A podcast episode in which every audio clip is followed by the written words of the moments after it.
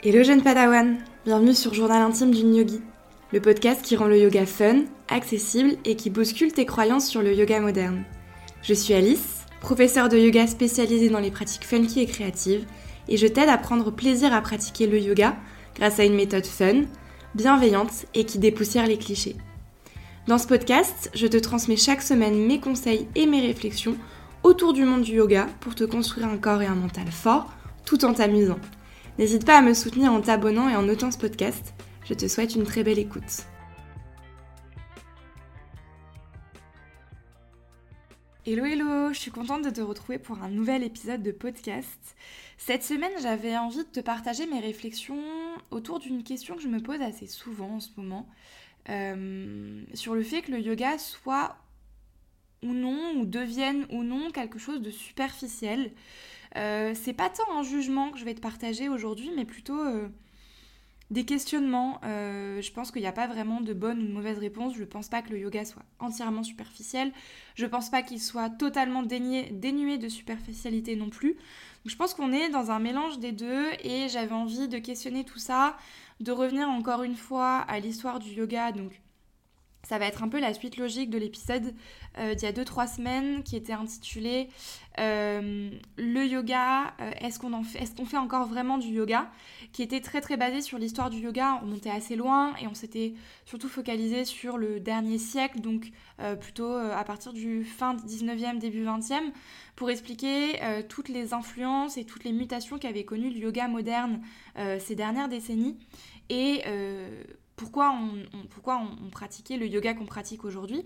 Et donc j'avais envie de construire cet épisode un peu comme une suite logique euh, à ça, en venant se questionner sur euh, l'intérêt entre guillemets du yoga, son but maintenant, et aussi toute cette question de superficialité, d'apparence qu'on peut retrouver parfois dans le milieu du yoga.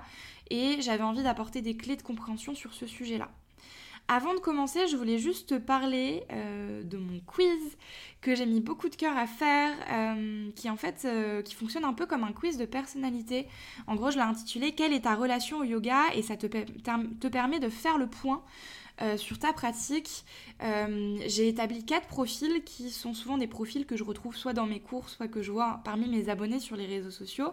Et pour chacun de ces profils-là, avec une problématique bien particulière, j'avais envie de t'apporter des clés avec un petit guide en plusieurs étapes et donc, euh, c'est un quiz que tu peux faire totalement gratuitement, qui ne prend pas longtemps, mais que je trouve hyper ludique. tu vas voir, il est assez drôle, il y a des petits gifs, tout ça. donc, si ça t'intéresse de le faire, je t'ai laissé le lien en description. Et j'espère qu'il te plaira, j'espère qu'il t'apportera des clés. Et voilà pour ça, j'en ai terminé avec la petite partie auto-promo. On va passer euh, au cœur du sujet du jour. Euh, comme je te l'ai dit il y a quelques semaines, souvent on a l'impression que le yoga c'est un peu une discipline innocente, très pure, très traditionnelle, euh, très monde des bisounours entre guillemets en mode on essaie tous de diffuser la paix dans le monde, etc. Alors au final, en réalité, je pense pas qu'on soit si naïf que ça, en tout cas, qui est, que tout le monde soit si naïf que ça dans le monde du yoga. Euh, pourquoi? Parce que c'est une énorme industrie qui fait beaucoup, beaucoup, beaucoup d'argent. Il y a des personnes qui s'enrichissent énormément grâce à ça. Euh, encore une fois, je suis pas du tout en train de juger parce que pour moi, le yoga est un métier comme un autre et donc forcément, on a aussi envie de pouvoir vivre convenablement de ça. Je t'expliquerai après que c'est pas si facile avec le business model euh, du yoga. Euh, après, est-ce que du coup ça a totalement euh, à voir avec le yoga des origines qui était plutôt quelque chose qui était perpétué gratuitement avec plutôt le but d'atteindre une sagesse? Je ne sais pas, mais encore une fois, est-ce que c'est vraiment l'important? Je ne pense pas dans le sens où ça permet quand même de faire connaître le yoga et d'aider plein de personnes dans le monde sur différents aspects. Ça peut t'aider à te renforcer, ça peut t'aider à te sentir mieux dans ta vie, à réduire ton stress, peut-être à atteindre une sorte de sagesse et de lien avec le divin, je ne sais pas. Mais en tout cas, je trouve que ça a quand même un effet positif que le yoga soit aussi populaire maintenant. Après, je trouve qu'il y a quand même dans le yoga une espèce de euh, superficialité et euh, oui, c'est ça de d'exclusion. Pour moi, le yoga n'est pas accessible à tous dans le sens où il y a plein de choses qui entravent la pratique du yoga pour tout le monde. Et je pense que à aucun moment le yoga a eu vraiment la volonté d'être accessible à tous. Il a eu la volonté d'être populaire, d'être connu des masses, mais pas forcément d'être pratiqué par tous et par l'entièreté de la planète. Je m'explique. Si on remonte un petit peu à l'histoire du yoga, notamment à l'essor du yoga aux États-Unis dans les années 30, euh, si tu te rappelles ce que je t'avais dit dans l'épisode euh, sur l'histoire du yoga, d'ailleurs si tu l'as pas écouté, je t'invite à commencer par cet épisode-là. Tu comprendras un petit peu mieux euh, où je veux en venir dans, l'épisode de maintenant.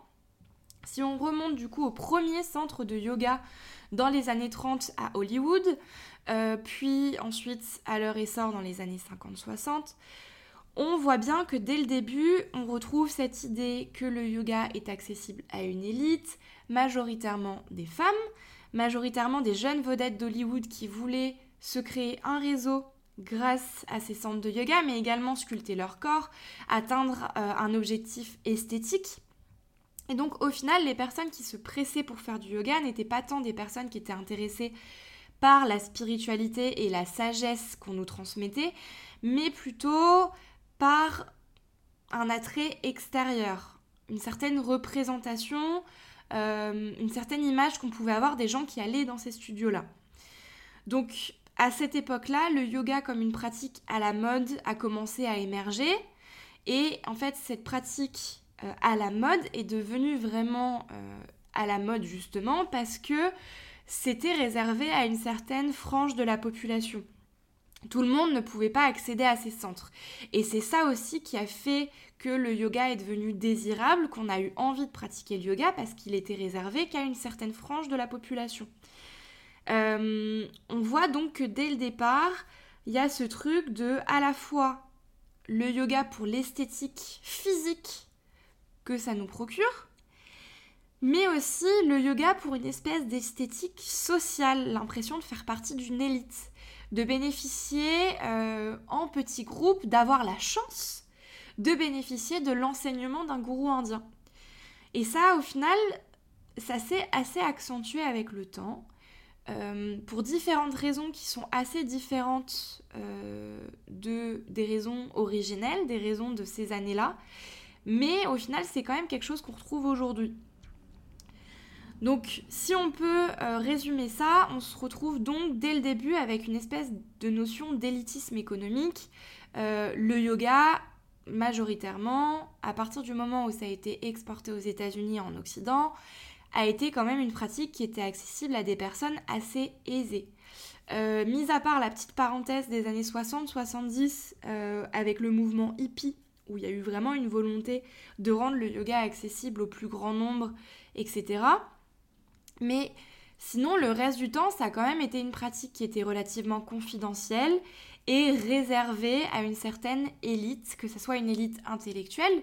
Euh, et ça depuis le début, parce que par exemple, euh, le yoga qui était enseigné à Mysore euh, dans les années 1800, début 1900, ouais, plutôt 1900-1920, était un yoga qui était pratiqué à la cour du prince et du roi Mysore euh, et qui était plutôt un entraînement pour les élites militaires. Donc déjà à ce moment-là, il y avait une certaine notion d'élite. Ensuite, dans les années 30 euh, à 60, il y a eu cette notion d'élite aussi aux États-Unis et ensuite le yoga s'est largement diffusé, mais surtout dans des centres encore une fois pour les personnes plutôt aisées, euh, avec un certain niveau de vie, et c'est ce qu'on retrouve aujourd'hui. C'est quelque chose qui est resté quand on regarde le prix des cours euh, dans les studios euh, parisiens ou des grandes villes. voilà, les, prix dans les studios parisiens, c'est entre 20 et 25 euros le cours. Il y a même des studios, je pense, si je dis pas de bêtises, les cours sont entre 25 et 30 euros et c'est même pas des cours d'une heure, je crois que c'est des cours de 50 minutes. Euh, voilà, dans des studios avec des concepts assez précis et assez haut de gamme.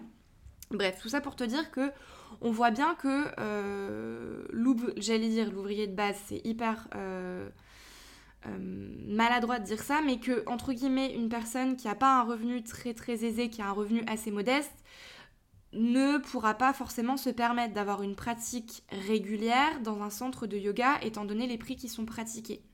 Bon, ça, ça a beaucoup à voir avec le business model euh, du professeur de yoga qui est auto-entrepreneur, donc indépendant. Donc il y a tout un tas de charges qui viennent s'ajouter qui font qu'on ne peut pas pratiquer des prix comme si on était salarié, euh, etc. Mais ça, c'est un autre sujet. Mais en tout cas, forcément, ça vient alimenter ces choses-là.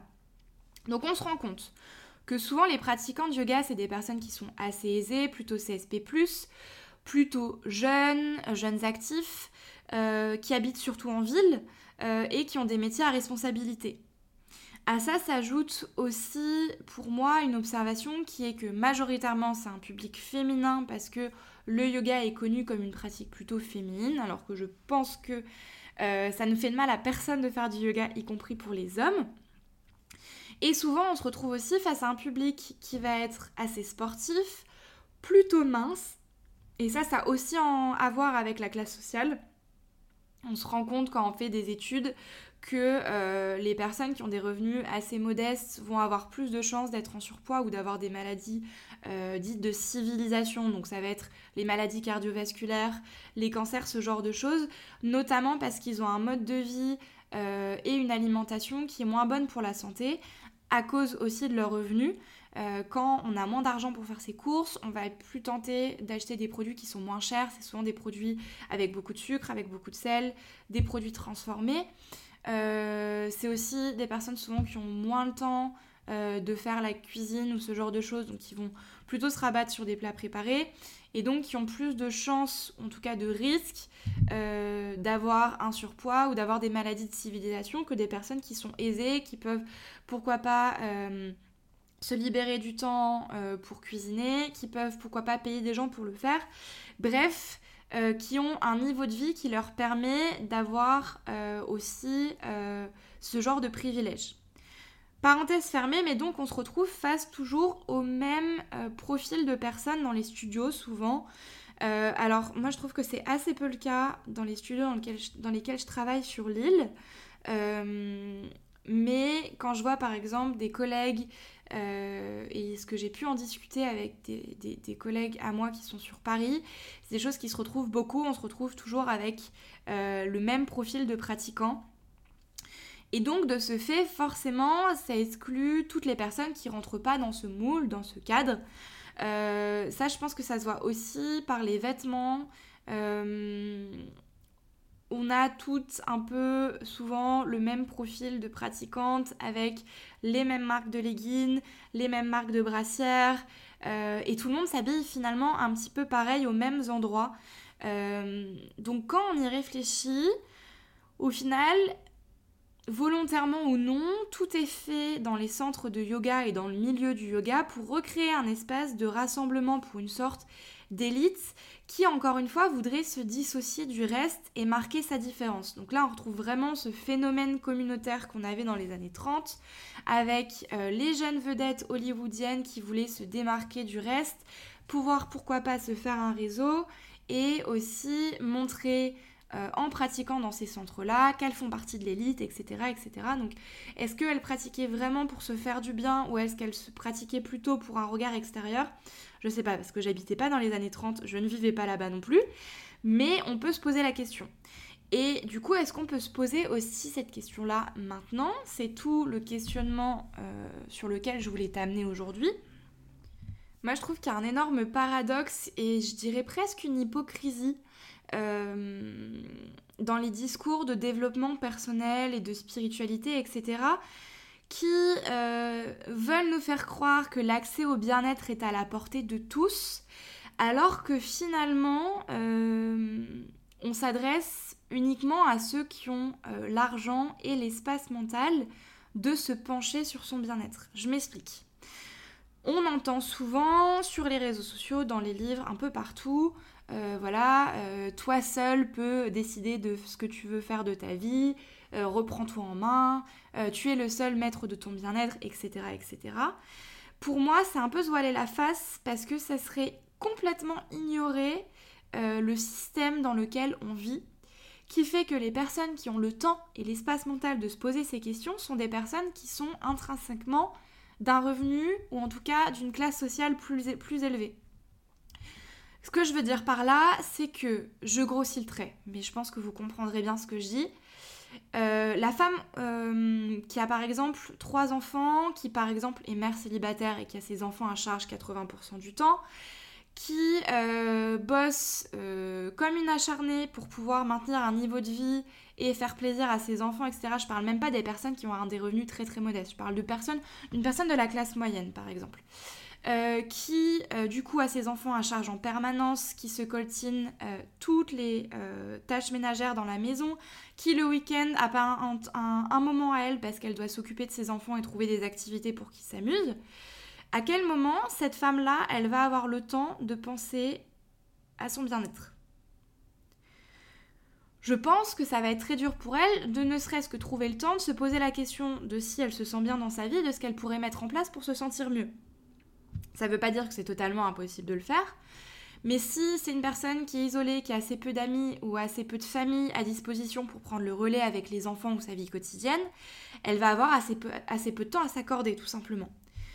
Donc je trouve que le fait de dire que tout le monde peut prendre en main son bien-être, peut prendre en main sa vie et que tout est réalisable du moment qu'on a la volonté de le faire, je trouve que c'est très hypocrite puisque les personnes qui ont réellement euh, la possibilité et l'opportunité de le faire sont souvent des personnes qui ont euh, peu à se préoccuper de leur fin de mois et peu à se préoccuper au final de euh, vivre et qui peuvent se préoccuper plus des loisirs, de se faire plaisir, de prendre du temps pour elles, etc. Donc déjà, on est dans une sorte d'hypocrisie de dire que le yoga et que le bien-être est accessible à tous, alors qu'au final, euh, encore une fois, c'est une question de temps, d'espace mental et que tout le monde ne l'a pas. Donc déjà, je voulais aussi déculpabiliser les gens qui trouvent pas le temps euh, bah, de méditer dans leur vie ou de faire suffisamment de yoga, etc. Ok, le temps, ça se trouve, ok, on peut accorder du temps à ce qu'on a envie, mais il y a aussi euh, des choses qui sont incompressibles, comme le travail, comme la vie de famille, comme les tâches ménagères, comme la vie quotidienne.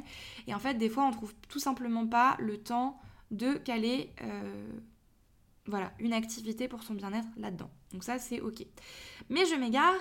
Là où je voulais en revenir, c'est que donc on se retrouve avec des discours qui disent que le, le yoga est accessible à tous, mais au final, euh, avec un espace mental disponible assez faible pour beaucoup de personnes dans la population et des, centres de yoga qui sont assez peu accessibles aux classes moyennes. Donc quand je parle de ce truc d'image et d'apparence, je trouve que là, on, se rend compte clairement qu'il y a un problème euh, et que, effectivement, non, le yoga n'est pas forcément accessible à tout le monde comme on le voudrait qu'il est encore une fois accessible à une certaine tranche de la population qui peut se le permettre financièrement et en, termes de temps également. Et donc, qu'il y a une sorte d'hypocrisie dans le milieu du yoga et dans ce qu'on veut nous faire croire un peu partout, de tout le monde peut trouver du temps pour faire du yoga, pour s'élever spirituellement, pour prendre du temps pour soi. Ça, c'était la première chose que je voulais dire. Euh, la deuxième chose, du coup, je vais pas en revenir là-dessus, mais qui en découle, c'est aussi qu'il y a un espèce d'entre-soi dans les milieux du yoga qui sont aussi pour moi entretenus euh, volontairement ou involontairement. Je pense que ça, c'est aussi le jeu du capitalisme, euh, de faire que tout doit être rentable. Et donc, les professeurs de yoga aussi. Et comme c'est notre métier, eh ben, il faut qu'on puisse en vivre. Et donc, tout ça fait que ça rend pas forcément le yoga accessible à tous en termes économiques. Mais on se retrouve quand même avec des lieux qui sont au final des entre-soi comme on en a eu euh, il y a 200 ans et comme on en a eu il y a 100 ans avec le yoga à différentes périodes, mais aussi dans différentes zones géographiques. Les entre-soi étaient plutôt d'abord en Inde, ensuite aux États-Unis et maintenant dans tout l'Occident. Voilà pour la première euh, chose que je voulais dire. La deuxième chose dont je voulais parler, c'est aussi le métier de prof de yoga en soi. Donc là, je m'adresse plutôt à mes collègues et amis profs quand je vais parler de ça. Euh, les professeurs de yoga n'échappent pas à ce phénomène. On a un phénomène euh, d'image. Euh, quand on est prof de yoga, on renvoie une certaine image. On utilise aussi notre corps pour travailler. Et donc pour moi, le métier de professeur de yoga est au final devenu un métier d'image on se soucie beaucoup de son apparence, on se soucie beaucoup aussi euh, comme on sert de son corps, de, ses capacités physiques. Et il y a aussi euh, un gros attrait, un gros succès au niveau des postures dites avancées, comme les arm balance, donc les équilibres sur les mains, mais aussi les inversions, que ce soit les inversions sur la tête, euh, sur les mains, etc. il y a une sorte de sensationnalisme pardon, qui est là depuis les débuts du yoga, puisque euh, le yoga aussi s'est popularisé parce que euh, les gourous de l'époque avaient des capacités corporelles assez phénoménales. Ils savaient faire des choses très très avancées avec leur corps et donc ça forçait le respect, ça forçait l'admiration. Et j'ai l'impression qu'on retrouve un petit peu ça aujourd'hui avec le fait que les postures dites avancées ont un certain succès parce que intrinsèquement tout le monde ne sait pas le faire.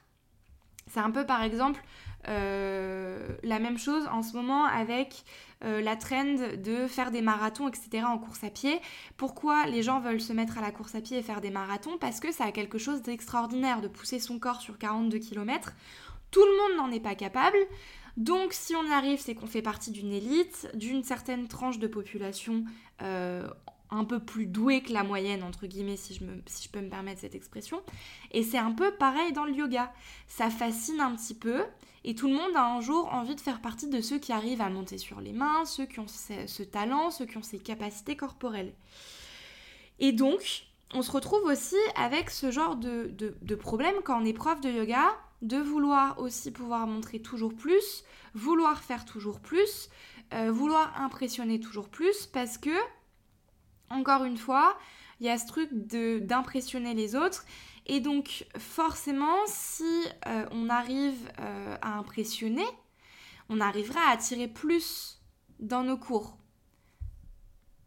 On va pas se mentir, il y a une sorte quand même de compétition entre les profs de yoga. Euh, et donc, on a envie aussi de pouvoir attirer des élèves dans nos cours euh, parce que c'est notre gagne-pain, parce que c'est pas un métier qui est hyper euh, sécurisant, que c'est assez précaire. Et donc, plus on a d'élèves, plus on, a de personnes qui nous suivent, plus forcément on a de chances de pouvoir vivre de ce travail-là, de ce métier. Et, donc, forcément, ça a quelque chose de rassurant. Donc plus le prof sait faire de choses avancées, impressionnantes, plus ça va fasciner plus l'aura du ou de la prof va être grande, plus les élèves, auront envie de prendre des cours avec lui ou elle, plus il aura du succès, plus ses créneaux dans les studios seront remplis, etc. etc. Je pense que tu as compris la mécanique. Et donc c'est un énorme enjeu pour les professeurs de réussir à attirer les élèves et donc forcément on a aussi ce truc là un peu facile de se dire ah bah si on arrive à fasciner les élèves avec certaines postures, ils auront envie de suivre notre enseignement pour faire pareil, etc. etc. Et ça donc c'est encore une fois très très lié au business model du professeur de yoga. Je ne juge absolument pas ce qu'ils font parce que je suis la première à enseigner des postures avancées dans mes cours. Je pense que le problème il n'est pas là, je pense que c'est hyper cool de pouvoir s'amuser avec les postures, de se challenger, de montrer aux élèves aussi qu'on peut faire plein de choses et pour moi ça fait partie aussi de cette histoire de renforcement de confiance. Euh, moi, j'ai des élèves qui se considèrent pas du tout comme avancés, qui manquent énormément de confiance en eux et en elles, et qui, quand ils arrivent à faire ce genre de posture, ont une espèce de shoot euh, de confiance. Ils se disent Ah, mais c'est génial, mon corps est capable de faire ça. Et c'est aussi pour ça que je, transmets le yoga, c'est pour que. Euh, apporter quelque chose de positif, apporter un changement positif dans la vie de mes élèves. Et donc, je pense aussi que la, confiance peut aussi passer par le yoga dans ce genre de posture. Euh, ça permet aussi d'apprendre à se dépasser, ça permet de renforcer son corps et donc, encore une fois, de renforcer sa confiance en soi, de voir qu'on a un corps puissant. Euh, c'est plein de choses qui aident. Mais je pense qu'il faut aussi s'avouer que c'est pas uniquement de la motivation individuelle et qu'il y a aussi très un truc de vouloir euh, faire partie, comme je disais tout à l'heure, de cette élite, de ces personnes qui savent faire ces postures, qui savent monter sur les mains, qui savent monter sur la tête. Euh, parce que ça quelque chose d'impressionnant que tout le monde ne sait pas faire de prime abord. Parce que ça s'apprend, parce qu'il faut renforcer le corps, pour tout un tas de raisons. Voilà pour ça, euh, je pense que c'était aussi important d'en parler, important de le dire. Euh, il y a beaucoup beaucoup de choses à dire sur cette partie-là du yoga. La, dernière chose que je voulais questionner, c'est la place de la spiritualité dans tout ça.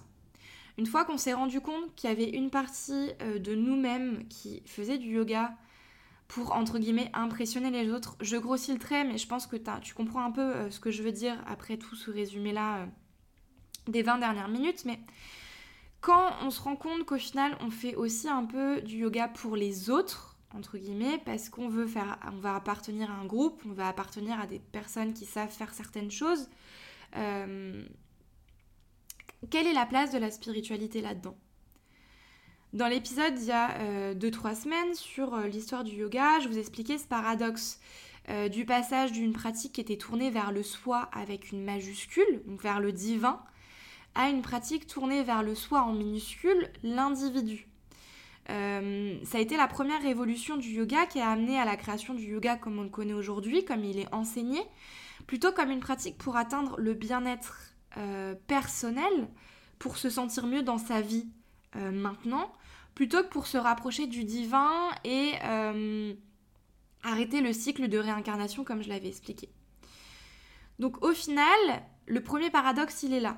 Le yoga à la base, c'était plutôt une pratique euh, spirituelle, de sagesse pour se rapprocher du Dieu, peu importe le Dieu auquel on croit, euh, et se rapprocher d'une espèce de sagesse divine euh, qui ferait qu'on ne se réincarnerait plus, parce qu'il y a une croyance dans l'hindouisme de la réincarnation.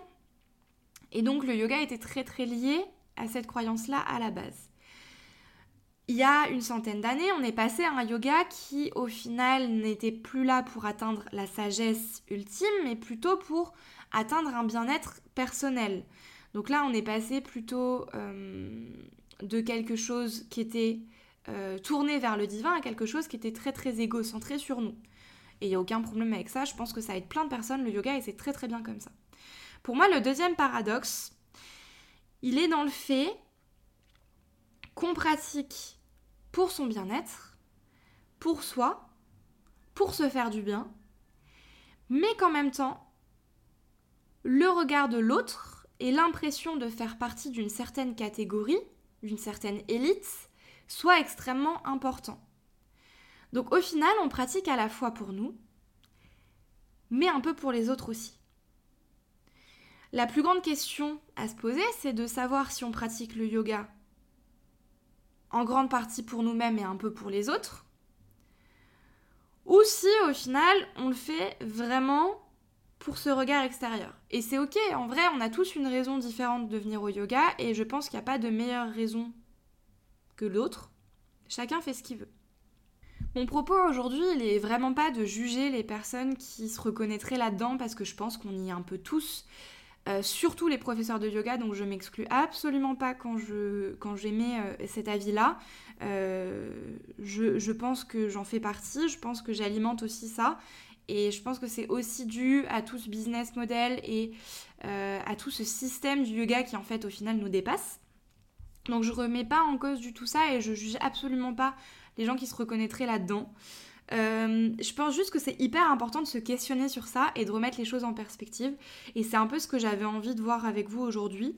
Euh, T'amener euh, à te questionner sur les propres raisons qui t'ont amené à faire du yoga, à te questionner sur le monde du yoga en général, l'économie du yoga qui est quand même une économie énorme, et tout ce que ça engendre autour de nous en Occident et ailleurs. Voilà pour ça. Donc au final, si je pouvais conclure, euh, je pense qu'il y a vraiment une part d'esthétique dans le yoga, il y a une part de superficialité, il y a une part d'image, il y a une part de regard social sur la pratique. Est-ce que c'est vraiment un problème? Est-ce que ce serait quelque chose qu'on voudrait, qu'on devrait en tout cas chercher totalement à supprimer? Euh, Je pense pas. Euh, par exemple, il y a des pratiques sportives autres comme la danse qui ont une grande part d'esthétique. Euh, c'est des pratiques de représentation, il y a des spectacles de danse, c'est un art. Et donc forcément, il y a une part d'esthétique, il y a une part d'image. Au final, aimer et pratiquer le yoga parce qu'on trouve ça esthétique, parce qu'on trouve ça beau, parce qu'on trouve ça gracieux, parce qu'on a envie de faire partie aussi de ça, d'apprendre à pratiquer le yoga de cette manière. À mon sens, c'est pas tellement un problème euh, tant qu'on arrive aussi à prendre du recul, à se questionner sur ça, à être conscient de chacun de nos travers et surtout à continuer euh, à pratiquer le yoga pour soi avant tout. Euh, pour moi, c'est ça qui est important. Effectivement, je pense qu'on pratique tous un peu le yoga aussi. Je pense qu'on fait un peu tout dans la vie aussi en fonction du regard des autres et c'est ok. Mais au final, ce qui va nous apporter le plus de bien-être, c'est de le pratiquer pour soi. C'est d'avoir cette pratique intérieure, de, comprendre et de ressentir ce que ça nous apporte en termes de bien-être, en termes de renforcement dans notre corps, en termes de confiance. Et pour moi, ça, c'est vraiment les choses hyper primordiales à pas perdre de vue là-dedans. Donc voilà, je pense que j'en ai terminé avec l'épisode du jour. Encore une fois, j'avais beaucoup de choses à dire. Je me suis euh, perdue totalement dans ce que je voulais dire. Pour tout, pour tout vous dire et pour être assez honnête, je l'ai réenregistré parce qu'au départ ça, partait dans tous les sens et je trouvais que ça perdait aussi de son essence et de. voilà, on, perdait de, point, de vue ce que je voulais dire. Donc là, je pense que déjà, c'est un petit peu plus clair. N'hésitez euh, pas en fait à, aussi euh, m'envoyer des petits messages sur Instagram, m'envoyer des mails euh, pour qu'on puisse discuter de ça, pour que je puisse avoir vos avis là-dessus. Puisque là, je vous partage mon avis à moi, ma vision à moi, mais je suis tout à fait ouverte sur le fait que tout le monde n'est pas d'accord, que vous auriez aussi peut-être votre mot à dire, peut-être une petite pierre à apporter à l'édifice. Donc je suis tout à fait euh, ouverte à la discussion et ça m'intéresserait beaucoup d'avoir vos retours sur ce genre d'épisode. Euh, voilà pour ça. N'hésitez pas à faire le quiz si vous ne l'avez pas encore fait. Je vous souhaite une très très belle semaine et on se dit à la semaine prochaine pour un nouvel épisode du podcast. Je vous fais des gros bisous.